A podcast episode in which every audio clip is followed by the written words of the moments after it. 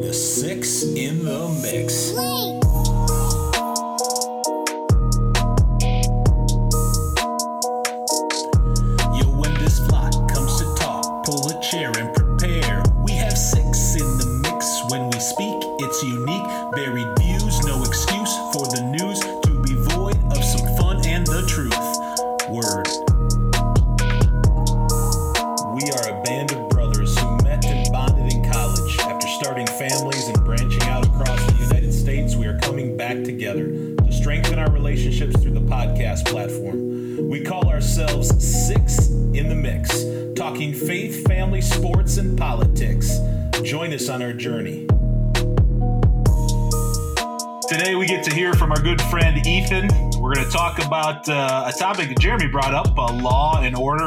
plays out in our families.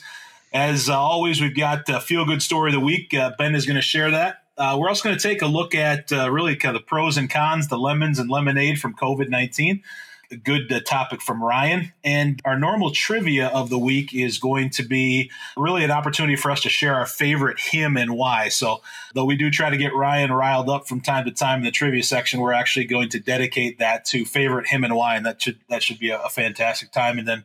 As always, uh, closing out with Fix Your Eyes, and Ethan will be sharing that. So, Ethan, why don't you share a little bit about uh, yourself, your family? Yeah, thanks. You know, it's a it's such an interesting stage of life. I think to try and share a little bit about family. I remember the years that we were in school together, all teasing each other about dating and relationships and family and all that stuff. And it seemed like the idea of having a family was so far out in the future. And now I look at your faces on the screen and I think of all the kids uh, and all the the lives that that we are responsible for. God's given us the opportunity to impact and it's just amazing to me. I think I'm in a little bit of an unusual situation amongst the six of us. I think I got married a little bit later in life in my uh, mid 30s. And so my wife and I have two young kids. Uh, we have a son who's six and a son who's three. And um, we are experiencing the joys of younger childhood in comparison to most of you guys. But it is a lot of fun having two boys. And I have to pinch myself, even in the moments where it's the most frustrating. I have to pinch myself and, and remember just God's grace in that.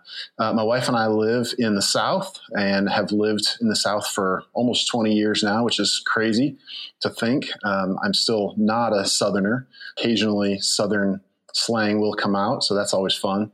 Uh, but my wife and I have been in full time ministry working with college students, myself for about eight years.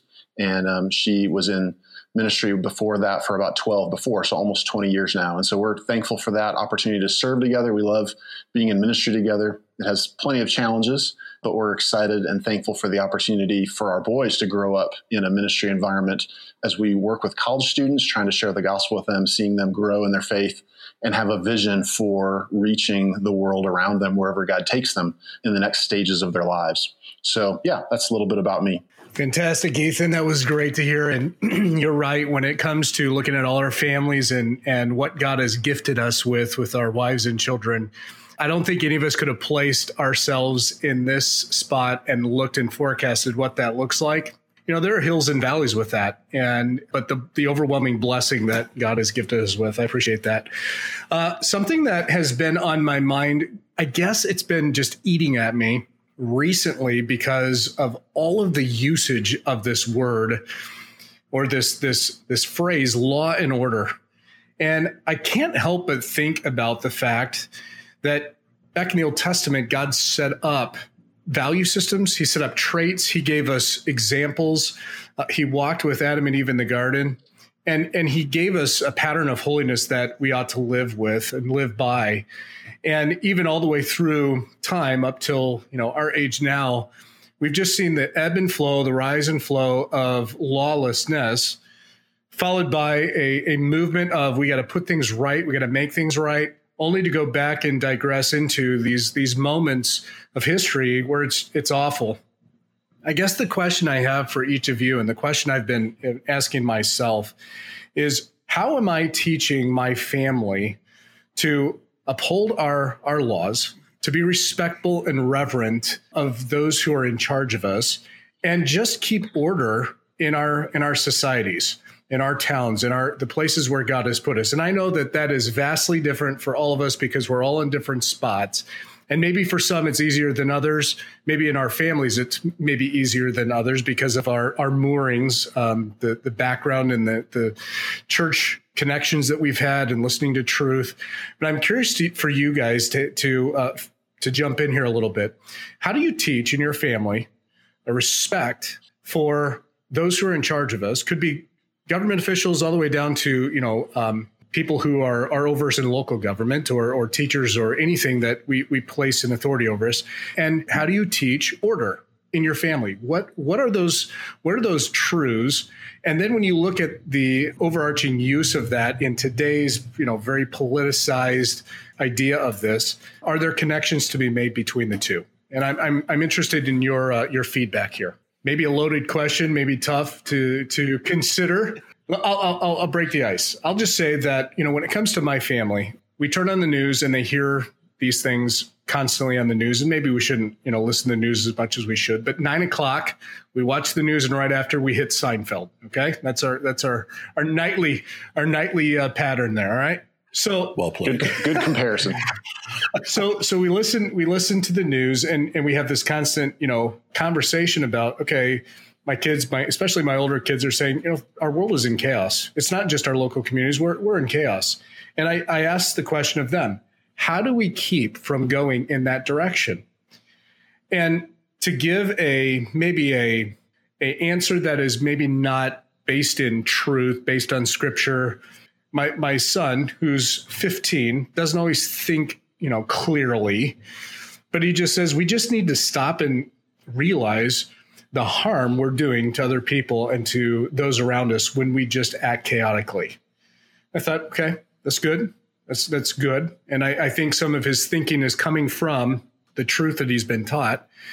And then I asked him, okay, what keeps a man? What keeps any man from just being lawless and doing whatever he wants whenever he wants? Well, he said, well, his his respect for other other men and other people, but also his respect for God. And I, I thought, well, that is that's I think the underlying point here. If we don't have a respect for the image of God and what He made man in, whatever I deem lawless or my right becomes my right. I can I can make truth whatever I want it. And so we have conversations in our home that that deal with this. And I say, okay, how are you guys to how are you guys to behave in the community where um, you're put in situations where there might be people who would say, you know what, we're just gonna we're gonna take that, we're gonna steal that cone, we're gonna take this, we're gonna deface public property, we're gonna do these things because it has happened with scenarios they're in or groups they're in um, not realizing that they're in a situation that could be there. And I'm I'm hoping that our teaching in our home has the effect that and gives them the ability and the maturity to say, you know what, we're not going to do that. I'm not going to be a part of that. And I respect our community. I respect our leadership, even though I might not agree with them enough that I'm not going to change or do something that is harmful to show um, a disrespect and irreverence for those in charge. Maybe you guys don't have those conversations yet. I don't know if you do, but what anybody else have anything to, to add to that or conversations you've had with your kids dealing with maybe not just law and order, but general respect for the older generation or people in charge of uh, or in leadership? Well, Jeremy, I think um, I'm thinking back when beginning of the summer um, in Minneapolis when the uh, riots were going on, and what my kids were seeing on TV and how they were comprehending what was happening. They're both my girls, you know, 16 and 13. And they were watching men and women walk into a convenience store, breaking windows, walking out with loot, you know, all the loot that they could grab and hold in their in their arms and carry it out.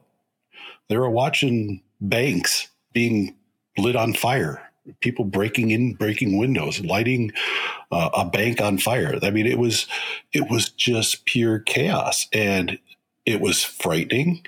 And the images that they saw, they probably will never forget. I know I'll never forget.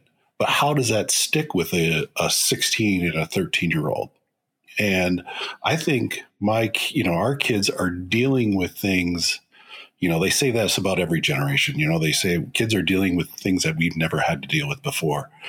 But this has monumental um, imp- has a monumental impact on their life and their outlook going forward.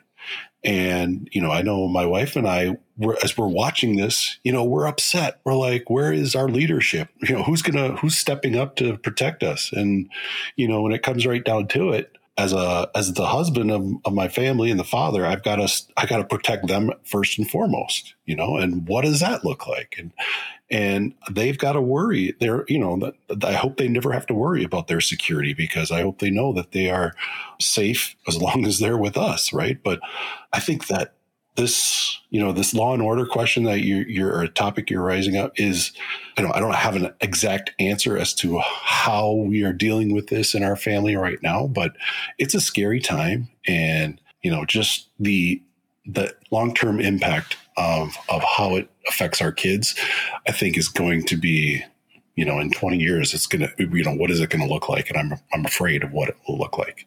One thing I was thinking about when you were talking is I'd love to be able to go back to the time, you know, just before the, the, the great flood, right? You know, what, what were the people uh, living like doing at the time to where God said, no, you know what, we, we've got to, we've got to do a reset.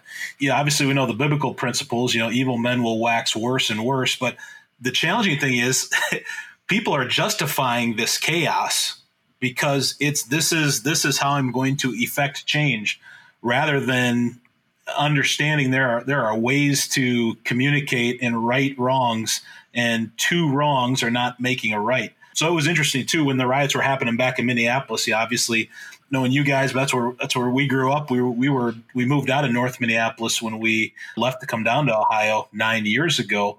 And so Casey was talking in, in pretty close communication with some of the neighbors, and we showed limited stuff on you know, to the girls because it's again they, they've been away from it for nine years, but it was there was not an understanding of of why we had to do that. You know, we did talk about the George Floyd thing and how the the people in authority made poor choices and ended this man's life. That that, that was horrific. That was not right.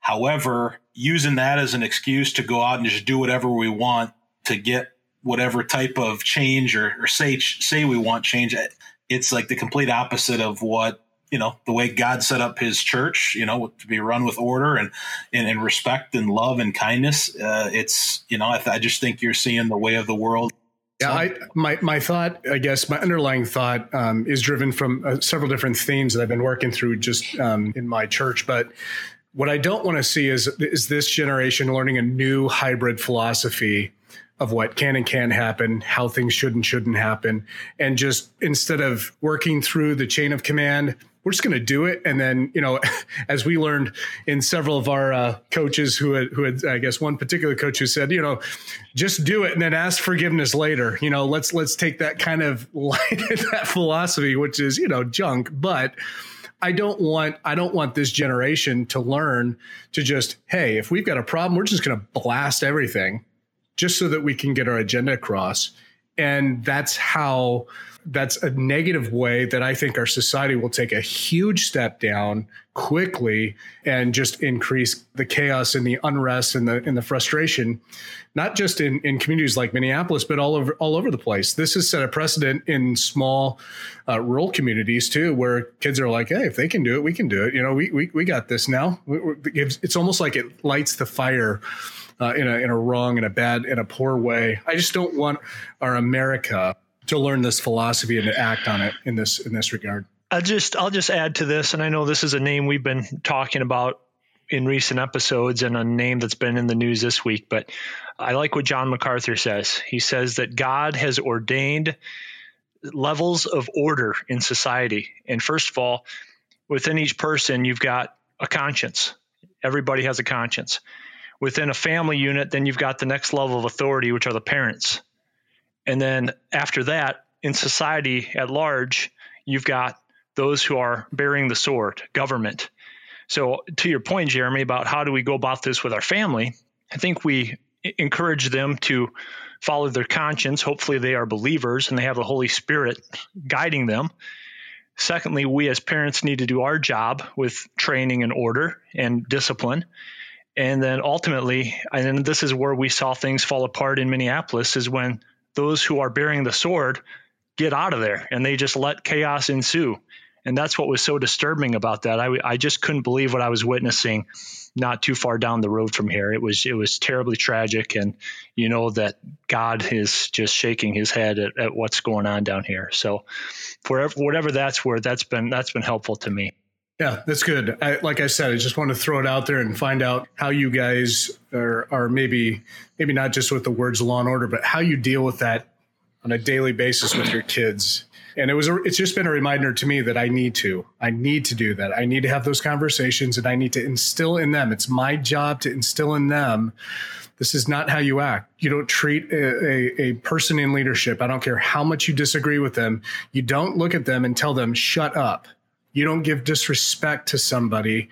You work through the chain of command. You work in ways that have been prescribed in order so that you can get a, a resolution that is is respected because in the end if you push your agenda in ways that are lawless nobody respects that i mean it's it's just not appropriate i think our, our youth today are falling victim and trapped to this is the way we get things done this is this is the new way this is the way we we do it I just don't want that philosophy to pervade in America. I don't want it to be in my family. I don't want it to be in in our towns and our cities, our communities. My goal then is now I'm praying that God would heal those situations, that God would bring leadership, that He would bring people to come in and reestablish order and reestablish respect and and community working together in good honest practical both sides of the aisle kind of way so that we can have this philosophy of we can work together put back together so that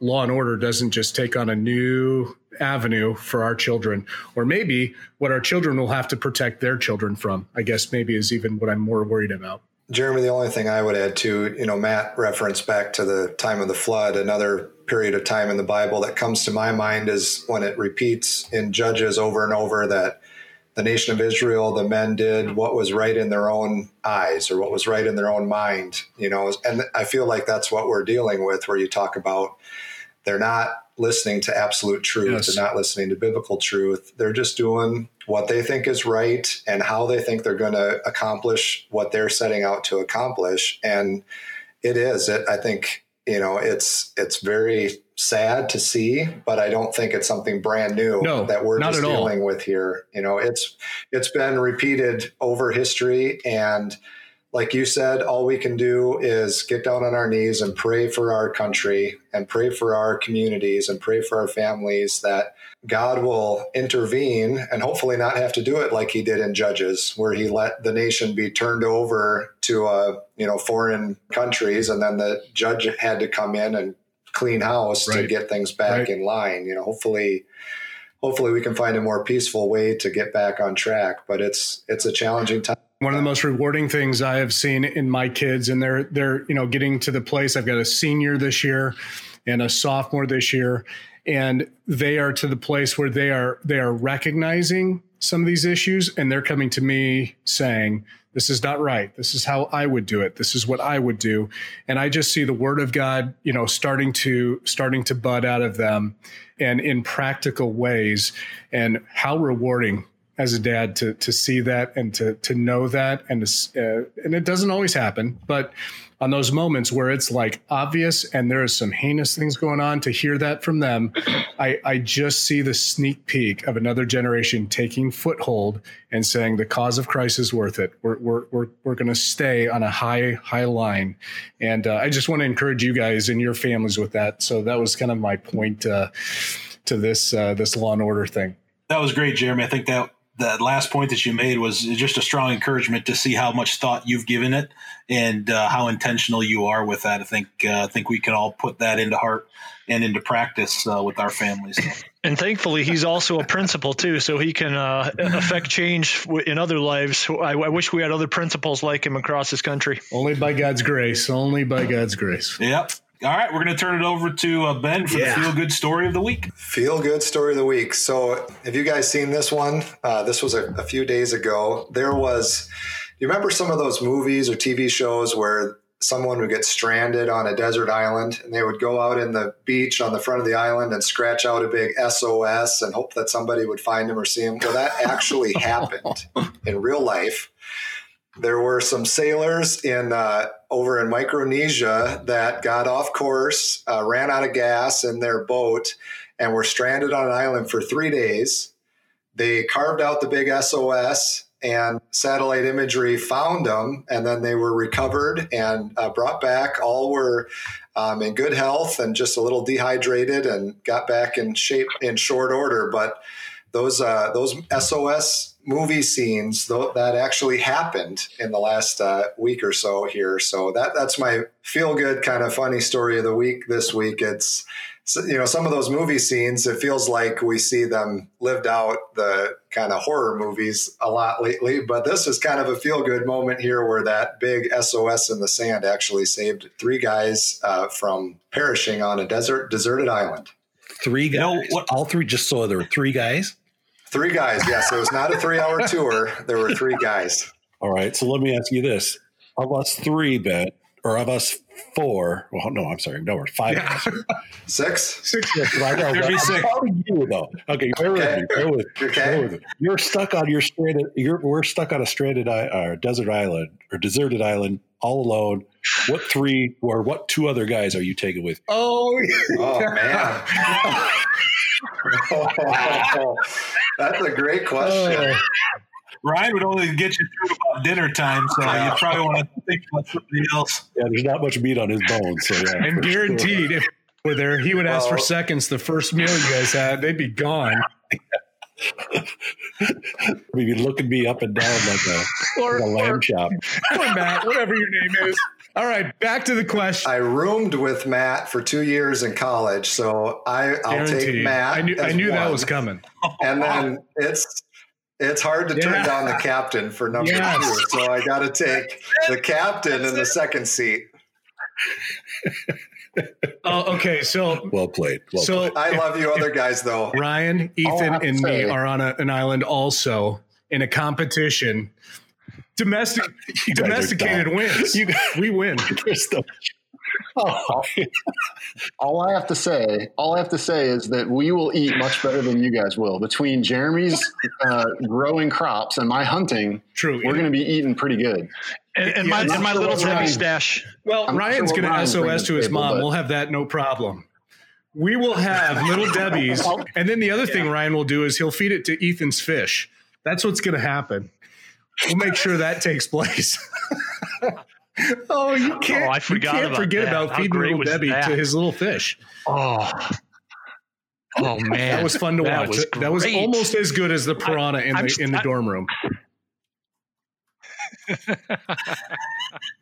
I, am still getting over Don's comment, something about Matt licking his chops or something. What was that?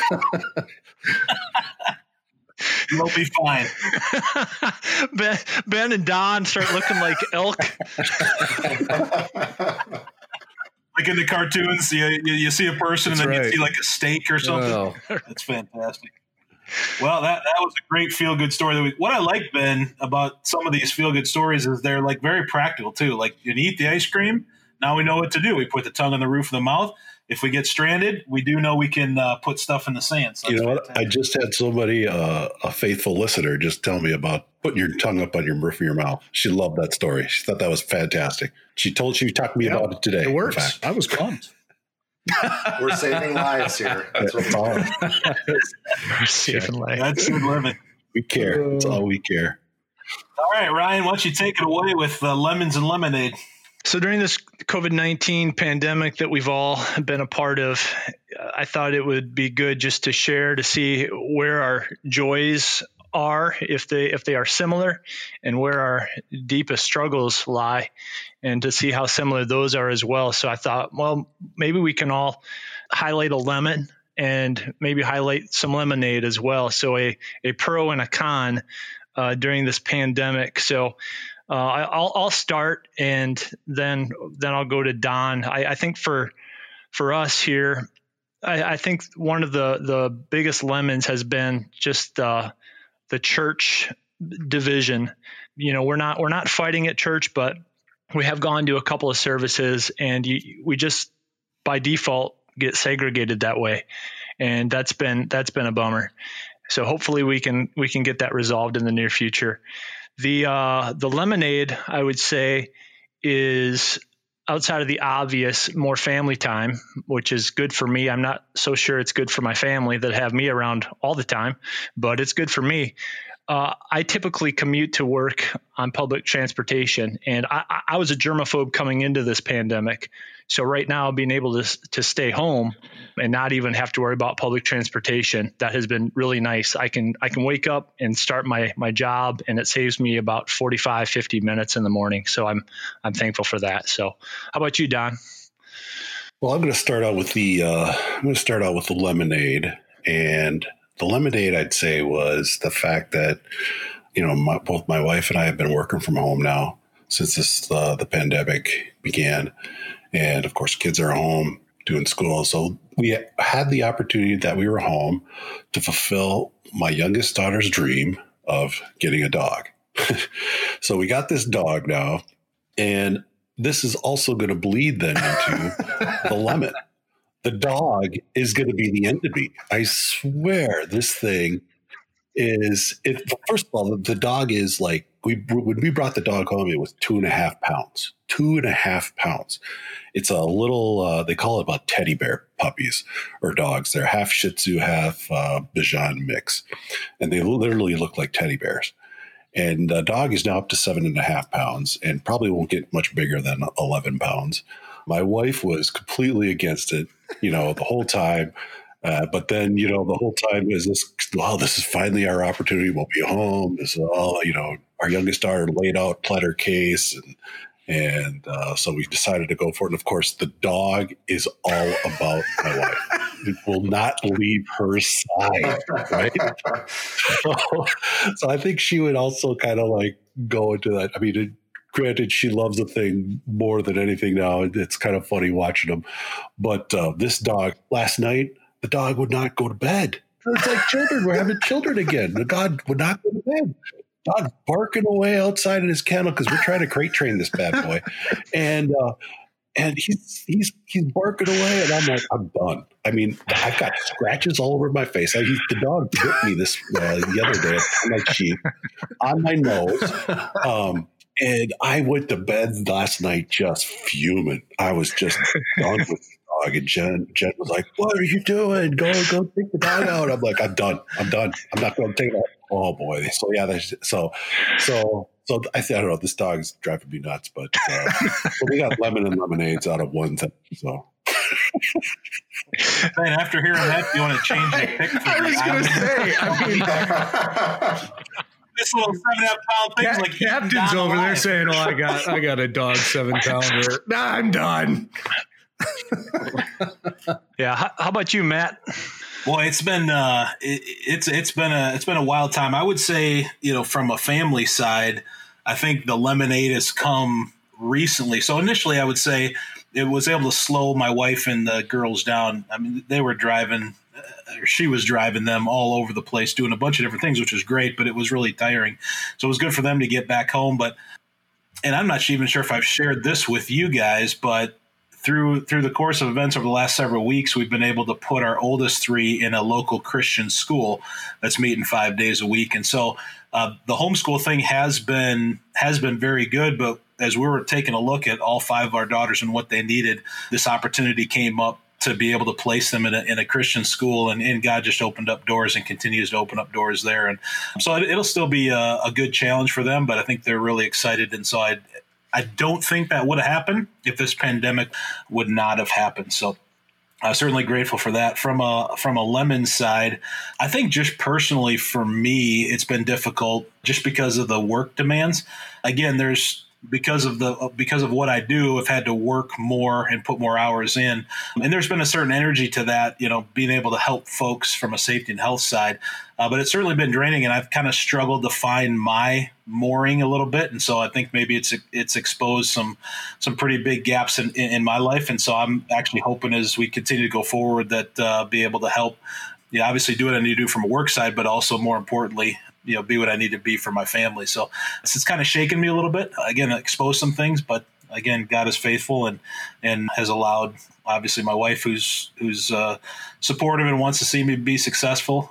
Uh, I, I, believe we'll get there, but I think that's been a challenge that I want to help correct. You know, add some add some sugar, stir, and make some lemonade. So we'll get there. Nice. And congratulations for using the word mooring. That's the second time in this uh, podcast we've heard the word mooring. So good job. Uh, how about well, you, Jeremy? If I consider lemon and lemonade, I'm going to go with the lemon first. I think one of the, th- the issues that I have had with this whole time has just been the, the restrictions or the limitations that I have not been used to. Right. I mean, it's, it's all this, you know, normal everything go wherever you want whenever you want. No problem i mean i can't tell you how many times this week i have forgotten my mask and how that has been an issue. Even just trying to go get at walgreens some some cough medicine for one of my kids who who had a uh, sniffles and cough and or sore throat. Amber's like go go get some go get something from walgreens. No problem. Hopped in the truck took off got all the way there. They're like nope do not come in.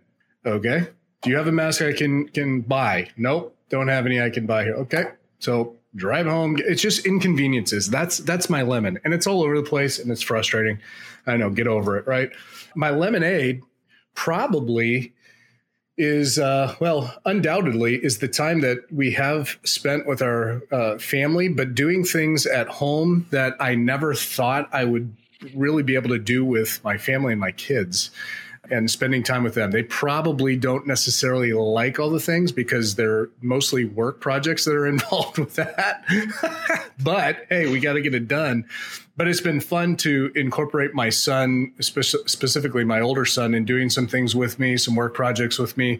And we were given some work opportunities to be able to work together and uh, I think he's I think he was kind of surprised. He he didn't want to work with me. He wanted a job by himself to you know do his own thing, and that's fine. You know he can do that. But it just happened that they needed my skills too, and so when I was working this summer with him, uh, I think he realized that he's got a long way to go to to measure up to dad and his uh, his go go go get him uh, attitude at work. He was pretty tuckered out, but it was fun to be tired at the end of the day with him, have him come home and hear myself and him like, oh, I just want to sit down and have a Pepsi. Oh, I feel so. And then, you know, when the paycheck time comes, oh man, I, yeah, I'm going to do this, this, and this. And I've already got it, you know, applied. So, uh, that's been my lemonade is just to do some interesting things with my kids and be able to have some fun with them and, and work with them and, and be part of that. So that's my lemonade. Nice, nice boy. I see some correlation there with you and your oh, son, oh, yeah. and you and right. your dad Absolutely. as you were telling that story. I was, I was just, I was just picturing Absolutely. those relationships there. All right, Ben, how about you? Well, I'm a bit of a planner by nature, so all of this uncertainty, I think, has been the lemon that I've been dealing with the most. From just even at the family level, trying to make plans and think about the future. You know, now we're looking at going back to school and what's that going to mean. And I like to have a little, try to have a little more certainty in my life, and that's certainly not the case right now. So that that kind of be my lemon. As I move into lemonade here, well, first of all, all this talk of lemons, I would like to point out I was able to find a canister of what? Clorox wipes this week at the store. And so I purchased, I only bought one. I was conscientious of the others uh, in our community here, but I bought one canister of lemon scented Clorox wipes. Uh, but actually, the lemonade for me that I struck uh, my wife and I today, um, actually, this week at church, we've been uh, back in person at church for a few weeks now, and our, our, the church we go to is is a is a little bit larger church. There's a few services, a lot of people on Sunday mornings, or there used to be, but now we're having about 100 people or so at a service and it's been kind of the same people that go to the service we've been going to. So it's created an opportunity where we've been able to meet some new people and have some time chatting afterwards outside in the parking lot before we head on our way and just it almost kind of has created this small church feel that I, I kind of grew up with a little bit smaller church you know a couple hundred people but it's been a little glimpse back into the past of what that was like the last few weeks as we've only had 100 to 150 people at our church services. So it's been kind of a fun thing to to meet some new people and, and get that be able to you know, have our senior pastor come out and chat with everybody afterwards in the parking lot and just made it uh, kind of a fun, different uh, twist on things right now for church. Nice.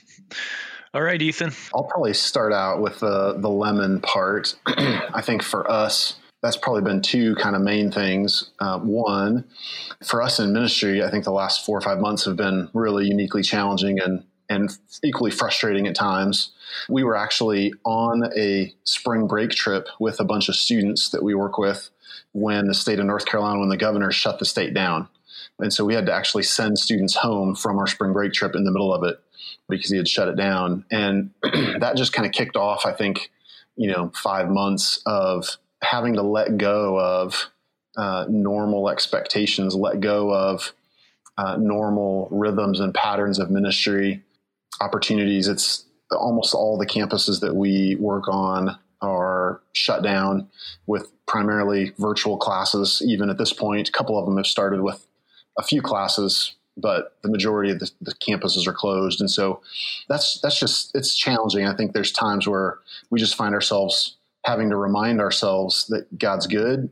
He loves students. He doesn't need us. He's bringing students to know Him behind the scenes, no matter what. And so we can trust Him, but it's still it's still hard and frustrating to to let go of things that you had hoped and planned and dreamed and prepared for, and um, and all those things. And so even even this last week, we've had to cancel a bunch of things for this fall and um, another retreat that we had planned, a conference that that we usually take students to, you know, just lots of things get get canceled, and so that's been difficult. Um, just letting go of, and in some ways grieving, but just letting go of. um, I think on the on the lemonade side, I think two things. One, personally, I think this season, the natural outgrowth of that, the opposite extreme of that, is that our lives have slowed down quite a bit our schedule as a family is usually pretty high uh, tempo uh, in terms of ministry, both my wife and I being in ministry and just everything else that's going on in our lives. And so we've really enjoyed the last four or five months just having a slower pace, um, less expectations, less got to go here, got to go here, got to prepare for this, having stuff, you know, three, four, five nights a week. So we've just, that's just been refreshing and we've really enjoyed that. And it's given us a lot more time just to spend as a family, able to plan some some fun activities, a couple trips, um, just some fun things together with our boys, making memories. And they're old enough that they're starting to remember more and more of them, which is fun. And so we're excited uh, just for some ongoing traditions in future years, hopefully as a result of COVID and some of the things that we've been able to bring into our family life that were difficult to do before. Yeah, that's that's great. It's good good to hear that we face some similar challenges and we, we are seeing some blessings coming out of this. I was hoping we we would have enough blessings as Christians. We we know that all things do work together for good for us, and so I'm I'm hoping we can utilize this time uh, appropriately. So interesting to hear. Thanks. Also good, guys. Uh, what what's the percentage chance that six in the mix is even a thing? if the pandemic doesn't. Yeah, that's hit. a that's a that's a great thought. I don't know that it would. It's good to be hanging out with you guys. You know, doing this, uh, even if it's just for ourselves. Hopefully, we, it sounds like we got a couple faithful listeners, which is fantastic. Every Sunday night, it always brings a smile to my face, and you guys are encouragement to me. So, y'all are lemonade in my book. Amen. All right, we're going to move on. So, so typically we've got uh, six in the mix trivia, which is uh, always a fun-filled part of the uh, part of the podcast. Uh, but we wanted to take that time today and uh, dedicate it to uh, every one of the members' favorite hymn. Again, song, favorite hymn of the faith, and I think we talked about this is not contemporary songs. These are actually you know hymns of the faith that we grew up singing. And so each each uh, each of the guys each of the guys on the podcast are going to share their favorite hymn and why it's their favorite hymn. So we'll be able to listen to some of those songs and uh, i'm certainly looking forward to this. Uh, this should be fantastic. Can't get enough of the uh, of the old hymns. So we're going to start off uh, we're going to start off by playing this one. We'll see uh, well, this one should be fairly easy to figure out which uh, what hymn it is. But it'd be interesting, at least when we start off, which which uh, person uh, do you think this uh, this is? All right, this is the favorite hymn number one. Wonderful grace of Jesus, greater than all my sin. That's Jeremy. All over Jeremy. okay, Don's, Don's thinking it's Jeremy. I'll go with Jeremy setting the spirit free. Negative. For the wonderful grace of Jesus. Wow. Yeah. Uh, I'll go with Don. Nope, not me. The cathedral's obviously "Wonderful Grace of Jesus." Who, uh, who's, uh, who's, who's him? Is this uh, the favorite of? Oh, that refrain is so good. That one's that's my hymn that I selected. I'm a little disappointed that you didn't uh, have the faithful men's rendition of it. Likewise. You guys sing this one, Don? Yeah, it's on our hymn track and our hymn CD. So good. Yeah, so I just, it, it was hard to pick. I, I do appreciate a lot of the hymns. We've been singing them a little more at church off and on the last uh, couple years. And this one has always been one of my favorites. I just remember being a kid growing up at, at church and hearing, it just seems like when this hymn would come around, the congregation would just put a little more pep into this one. They just got into it. The chorus is great. We'd have some men that would break into the you know alternate part of the chorus there and really let it fly and just really appreciated this.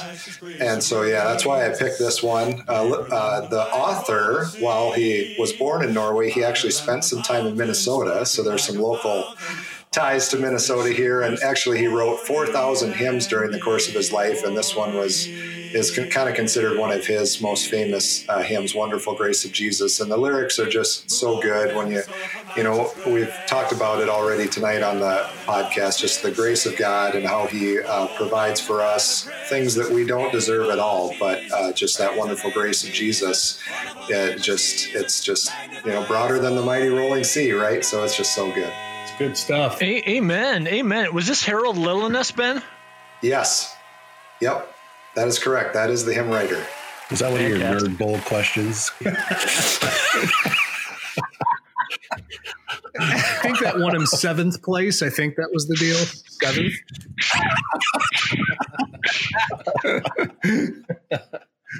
Oh my god! Right. Did you have any? Were, were there any spiritual questions in your uh, in your knowledge bowl uh, questions, or were they all pretty much secular? They they were pretty much secular. There there was a Bible based question, just like on Jeopardy. Uh, from time to time, there there there were. So yeah, I, I love those. It was like it was like having an Ethan fastball coming at me that's just turning big, you know, and I'm about to launch it over the left field Oh, wall. yes. Love it. Oh, man. Doubtful. All righty. Hymn number two. You guys ready? Can I can I ask a question? You can you can ask a question. What do you Can got? we can we I know we've all submitted a hymn, but can we all vote on somebody else's hymn as the one we like second best? Sure. Yeah, I was I was gonna plan on doing like an honorable mentions at the end if anybody's got some in there. So yeah, if, if uh, there's a song, a hymn that you hear uh, at the end, maybe we'll do uh, you know who was what's the favorite pick of, of the one that you heard, or another honorable mention that did not get played. So all right, hymn number two. Here we go.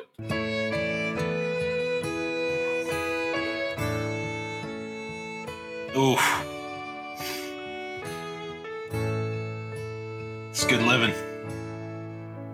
How I praise thee, precious Savior. Let thy love laid hold of me. What's the hymn and who uh, whose favorite is it? Thou hast saved and cleansed and filled me. That I might Uh, channels only. channel Don, channel sung by Selah. No, my daughter did not sing it. This is actually a, a couple actually sang this on YouTube. It was uh, a version I thought was really good. I, I but I don't know who they are. The Weebies, I think maybe. Anyway, Was it was it Don's? Channels only. Yeah, that's It's a mine, mine, great man. tune. Yeah. Yeah, I don't know why this hymn stood out to me when I was growing up, but um, every time uh, our music pastor would get up and say, "Take your hymnals and turn to page 314," I just jumped out of my seat. I was like, Let go. Yes. I don't know what it is about this song. I mean, I liken the feeling. The I was I was trying to think of the feeling that I got when I heard that number hymn number announced. It was the same type of feeling that I got when I was hiding in bed, listening to WLOL, uh, the second station, uh, and uh, the DJ would announce that uh, the Bangles singing uh, "Eternal Flame" was about to play. I got this same excitement. I don't know what it was. I just got so excited, and uh, I just love this song. I don't know why. It just it's just it's the, just the the chorus. I mean, it just it just sticks with me all the time, and I just love the song. So Rich. That's my story. I don't know why, but it's just the one that's that always gets to me. Yeah, that was definitely a, a deeper track. Uh, and then as I was putting it together and listening to it, it's like, wow, that is it, it's a great it's a great hymn. Um, yeah, we're the vessel. You know, he he's the potter, we're the clay. Uh, it all it all fits together on that. It's fantastic. Was it Don? Was that radio station W Laugh Out Loud? Did you say W L O L? LOL, yeah. 99.5 WLOL. Was that was that the call signs? Yeah. I may have, may have been listening to that one too in the evenings. That that's just that's just hilarious. that You had the same reaction for Eternal Flame and channels only. Yeah. I, I got excited. Yeah. I'd get the look from my mom telling me to simmer down, and I'd be like, all right, all right. oh man. All right, all right, good stuff. All right, hymn number three.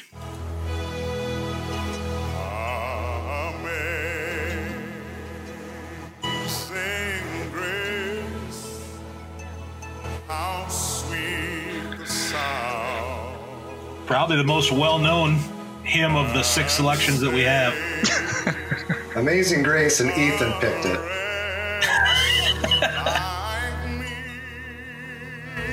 That's a good guess. Who's singing this? This is a this is a, uh Gaither uh, homecoming version. Yeah, just found it on YouTube and it uh, it's it's pretty powerful. I forget the guy's name, but he sings man, he yeah. sings the mess out of this song. He kind of tells a story before it. Say, look it up. It's a Gaither homecoming, Amazing Grace. It was good living. So th- this was Ethan. Correct. Boy, It is. Yep.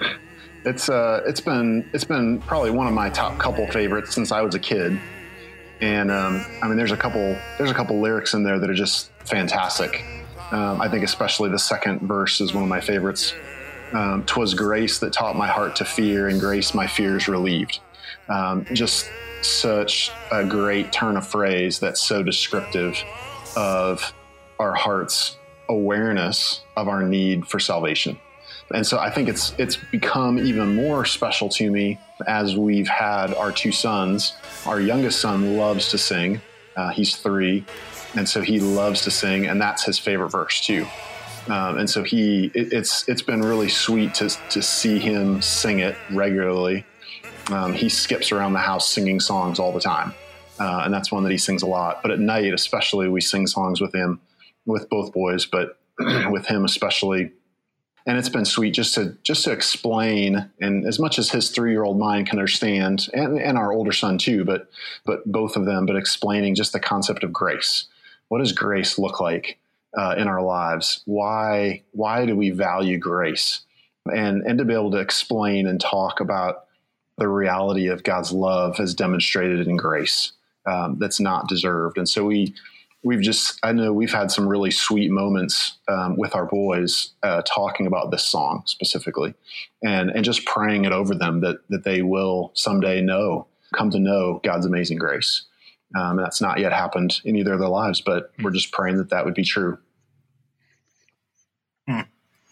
Good stuff, Ethan. Good stuff. All right. We're halfway through, gentlemen. It's been good so far. We got three more. Hymn number four.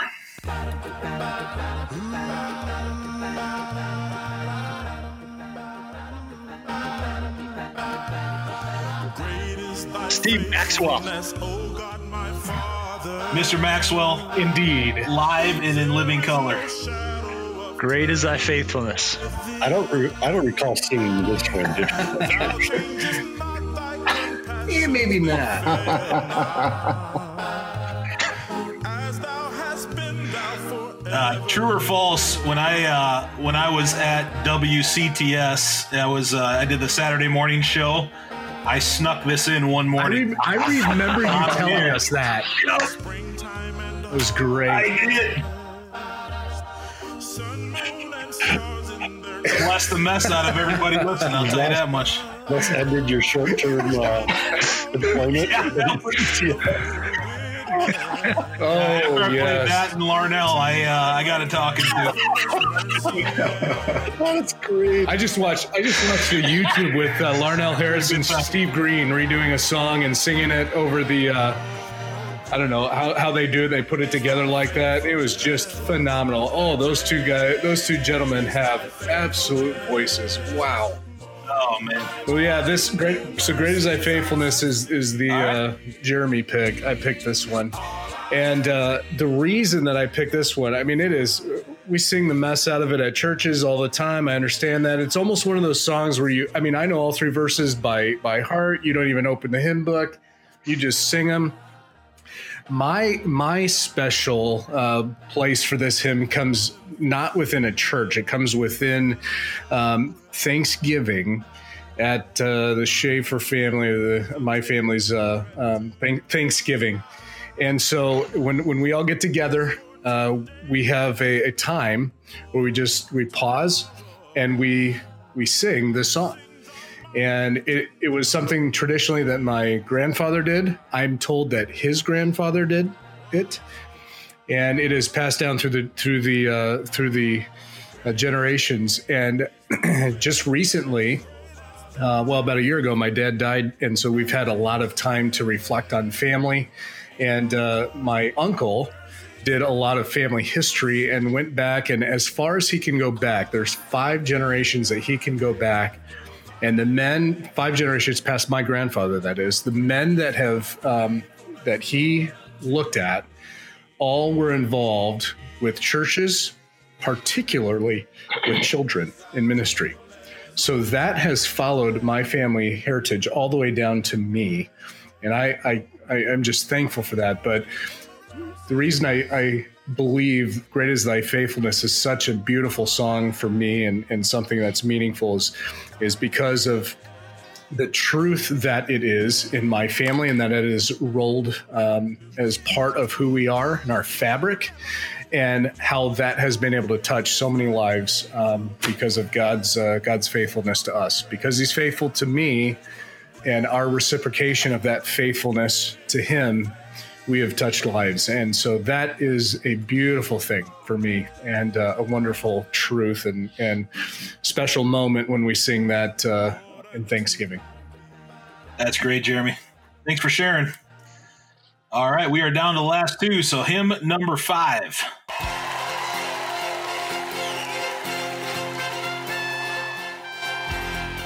Oh, I do like that trumpet there, man. That's slick.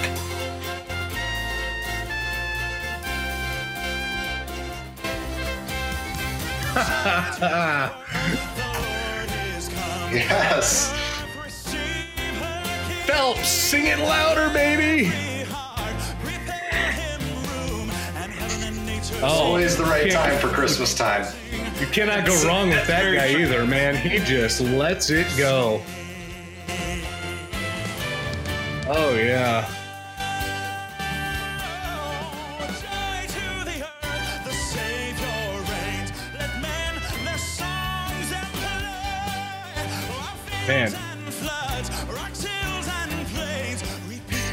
I know this is yours. Have you ever heard the rendition of Just As I Am that he sings? Oh, yeah. You've never heard that? Just as I am? Oh, you've got to look that up. No, I don't you've got to so. listen to that. Oh, he, he hits that great too.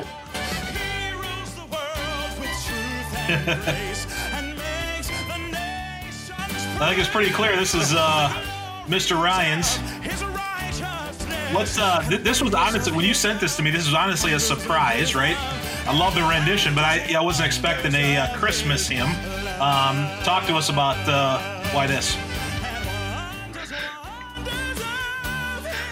Oh, you gotta love it. I mean, I, I did send you David Phelps' version of it, which I love the energy, I love the joy, and uh, ultimately, what it comes down to is "Joy to the World" was not meant to be a Christmas carol or a hymn, and I'm actually thinking about going up to Minneapolis to protest this next week making it a year long hymn, not just a Christmas hymn. So if any of you are interested in protesting with me, I'll, I'll bring you with me. Maybe, maybe it'll be the two guys on the island with me. Maybe you two guys are stuck with me. So I th- this song, you know, the the story goes back with with Isaac Watts. I mean, let's first of all, you've got you've got two heavyweights putting this thing together. You got Isaac, father of the modern hymn Watts, and you've got George Friedrich. No one holds a candle to this handle. When you put these two guys together, what do you expect?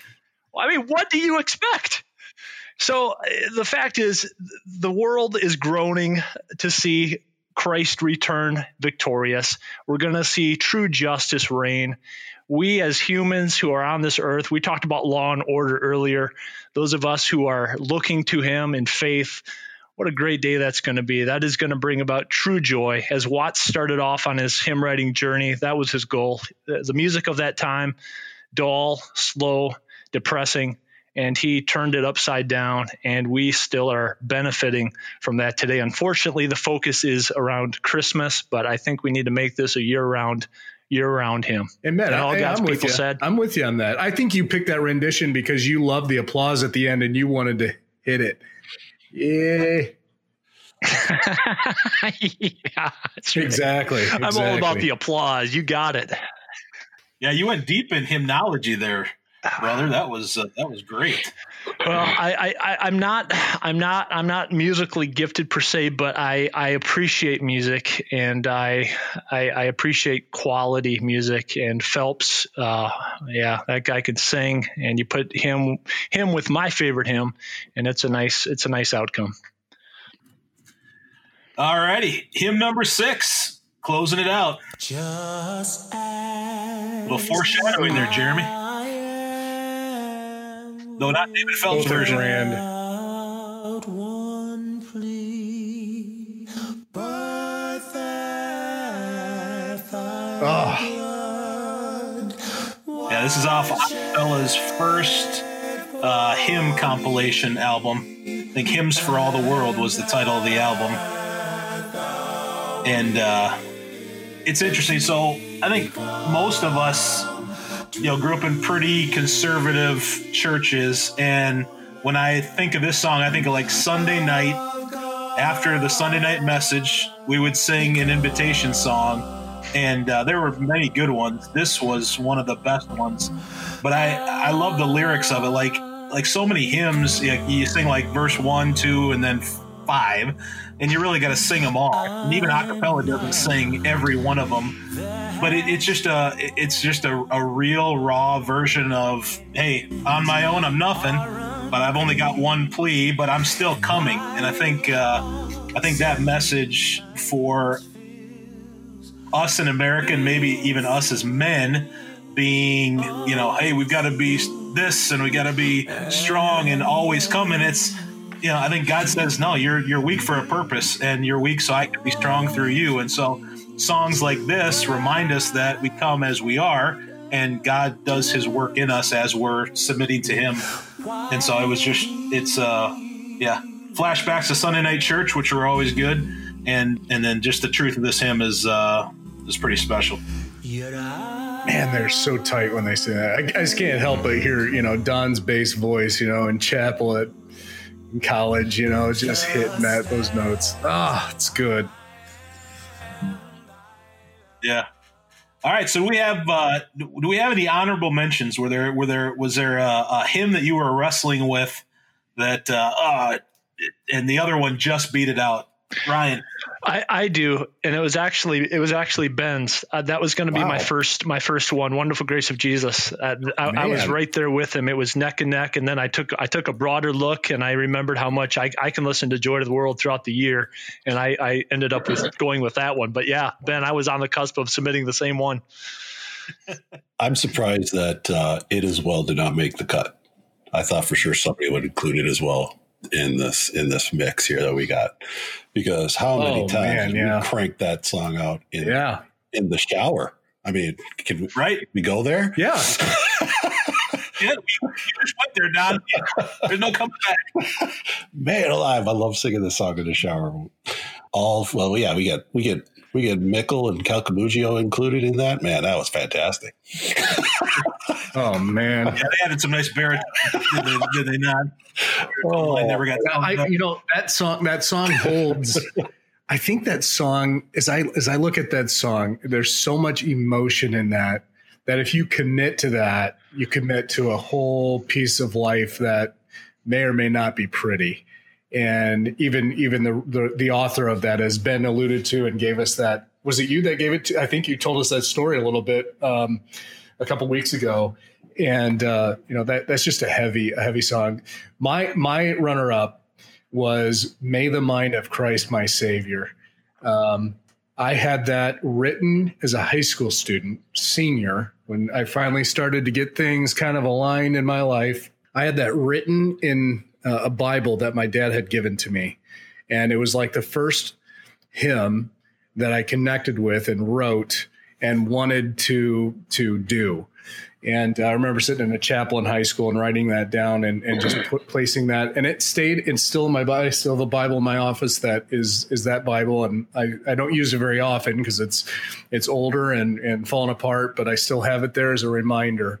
Uh, that those those short verses. It's not a very long hymn. It's just you know, real quick, real short. But all those verses are just they're they're dynamite. Does anybody else not know that song? I don't think I've heard of that song. May the mind of Christ know our that Savior. song. Which one? The Mind of Oh, Christ. yeah, it's a great one. hmm May the mind of Christ, my Savior, live in me from day You don't to know that. Day. Nothing. Oh, Everybody else yeah. does. Right, you go to church, Oh. right? You go to church. you might need to go to the other service, Ryan. We, we, can you leave the podcast early and maybe do a uh, a, a call over to Ryan's house? Let's do a, We- uh, a welfare check. We just we just we just sing Christmas carols all year. Your number two is Hark the Herald. Oh. You you you know this one, but there's there's no way you don't know it. It's just not connecting with you right now. So Maybe. any other uh, any other honorable mentions? Yeah, well, Don, I, I didn't pick it as well because I figured it was for sure going to be picked by someone else. So I, I'm there with you on that. My runner up, though, and this is another nostalgia one for me. Every chapel service growing up in elementary school, our principal would pull out the hymnal. We didn't even have to look. We were always turning to page 52, which was uh, To God Be the Oh, Glory. yeah. And we would sing that Yeah. one all the time in chapel. And it's a great song uh, written by Fanny Crosby, who was blinded shortly after birth, after birth, but um, just wrote some fantastic hymns and uh, was a quite an accomplished person. But um, just to put pen to paper and say "To God be the glory" with all the challenges she had in her life is is pretty cool. And Yeah, and we that's sang it all the time growing up in elementary school. One that uh, was close for me was "Oh for a Thousand Tongues to Sing." Uh, Charles Wesley wrote that one, and and we sing about again in a, in a normal hymnal. There's probably five or six verses, but I think he wrote like 18. Like the guy just went like ape nuts so, uh, uh, on the on, on the stanzas, and and there's there's there's some there's some. Did you some say grape really- nuts? Yeah. I've been watching the, the, the twins, some of the twins show. I think it's at crazyape.com. I think that came in. Crazy, crazy ape, yeah. But he wrote like 18 stanzas, but there's some that are just really good. And, you know, Piper preached on, you know, he, he kind of called one out. Like he breaks the power of canceled sin. And he preached about that. You know, how do you, why do you have to break the power if it's already canceled? And, and just, there was some deep truth that Charles was obviously living when he wrote that. And uh, it just, it, it, it's another, it's another uh, obviously upbeat one, but uh, really deep. Any other ones before we uh, head into Fix Our Eyes? I don't know. We got to freestyle and start just having a hymn sing right now. I feel, man. Oh, I, maybe him singing yeah. I guess that's one thing I do miss because of COVID. We, I every once a month I would leave a lead a hymn sing at church. They'd have a hymn sing at church every week, and and uh, at nine o'clock before the service started, and all and so we would once a month I would go in there Ah. and lead him. So I miss that. Good stuff.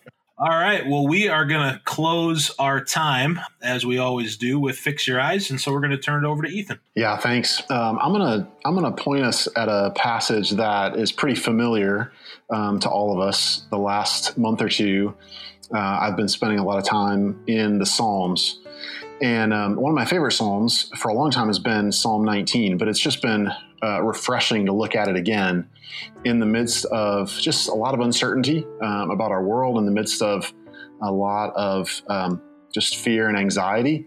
I think Psalms 19 um, has been really encouraging for me the last uh, month or so, especially. And the reason for that is in large part to um, one of my favorite theologians that has written a, a, number of commentaries is a guy named Dale Ralph Davis. Uh, and he especially wrote a lot of commentaries. He's dead now, but wrote a lot of commentaries about the Old Testament. And his commentary on Psalms 19, on Psalm 19, has been really encouraging for me. Uh, and so I just want to point our eyes to three things. Um, the first thing uh, is as we look at this, um, in, in his estimation, I think he's right. Psalm 19 is a psalm of worship, um, and it walks us through uh, what our what the foundation of our worship should be and he points our eyes from the top to the bottom. And so if we look at Psalms 1, Psalms 19, verses 1 through 6, it says, The heavens declare the glory of God, and the sky above proclaims his handiwork. Day to day pours out speech, and night to night reveals knowledge. There's no speech, nor are there words whose voice is not heard. Their voice goes out through all the earth, and their works to the end of the world. In them he has set a tent for the sun, which comes out like a bridegroom leaving his chamber, and like a strong man runs its course with joy. Its rising is from the end of the heavens, and its circuit to the end of them, and there is nothing hidden from its heat.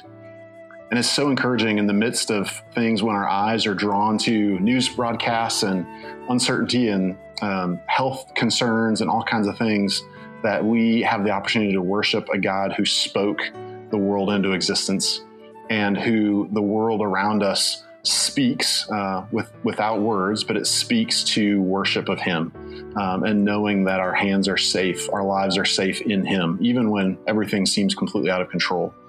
Uh, and the chapter goes on with the next segment, which I'm not going to read for the sake of time, uh, but it's very familiar, verses seven through eleven. Um, and it speaks specifically to not only what we should see about God's creation and what it teaches us about God, but what we should hear. And that's the truth of God's word, his law, his testimony, his precepts, his commandments, uh, all those things that provide us with what we know to be true about God. Um, and what we can base our lives on, uh, and we hear that in his in his written word or in his special revelation. And then it brings us to the end of the chapter, um, and it and it culminates in what we should say, um, and or in what we should worship and how we should worship. And it brings us to a point of saying, of just confessing, God, Apart from me, keep your servant from presumptuous sins. Let them not have dominion over me. Then I shall be blameless and innocent of great transgression. Let the words of my mouth and the meditation of my heart be acceptable in your sight, O Lord, my rock and my redeemer. And I don't know about you guys, but for me, so often I have to realign my eyes um, from the circumstances around me, from the, the challenges and complexity of life. I have to realign my eyes and look up and remind myself of who God is and what He's accomplished uh, and I have to listen to His Word. Um, and that that realigns it. It strengthens and solidifies my heart to face another day, and to be able to speak words of truth, and to be able to worship Him in the midst of it. And so I know, uh, yeah, there's a lot. There's a lot on our plates from responsibility at home, responsibility in church, and uh, in lives with kids. But if you're anything like me, I think being reminded of those things provides us with a great way to start off each day. Um, and so that's that's just what I wanted to share a little bit. Just my prayer for us is that the words of our mouth and the meditations of our heart would be acceptable Amen. in God's sight. Well, good word, good word, Ethan. Thank you for helping us fix our eyes. I just wanted to offer uh, final thoughts and prayers for Don and his dog for this coming week. What's what's the dog's name? Yeah, for, well, that's Argo. Kids named it after some Greek mythology nerd thing. Argo. Argo, yeah, it was the uh, the uh, it was actually the name of a ship that uh, that the uh, Argonauts built for Jason to go find the Golden Fleece. I don't know. I think that's what it's about.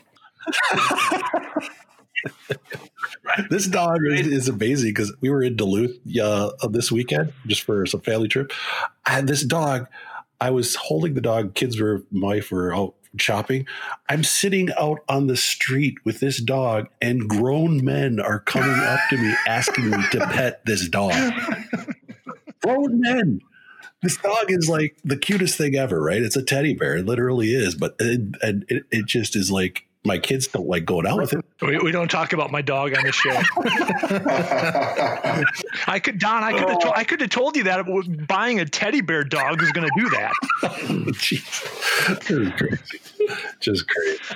Well, from Fix Your Eyes to Argo, we segue quick on six in the mix. No, but if if you would, uh, would you leave a would you leave a like and maybe a review, uh, whatever podcast platform that you're listening to us on? Uh, we'd certainly appreciate that. Until next time, we'll see you later.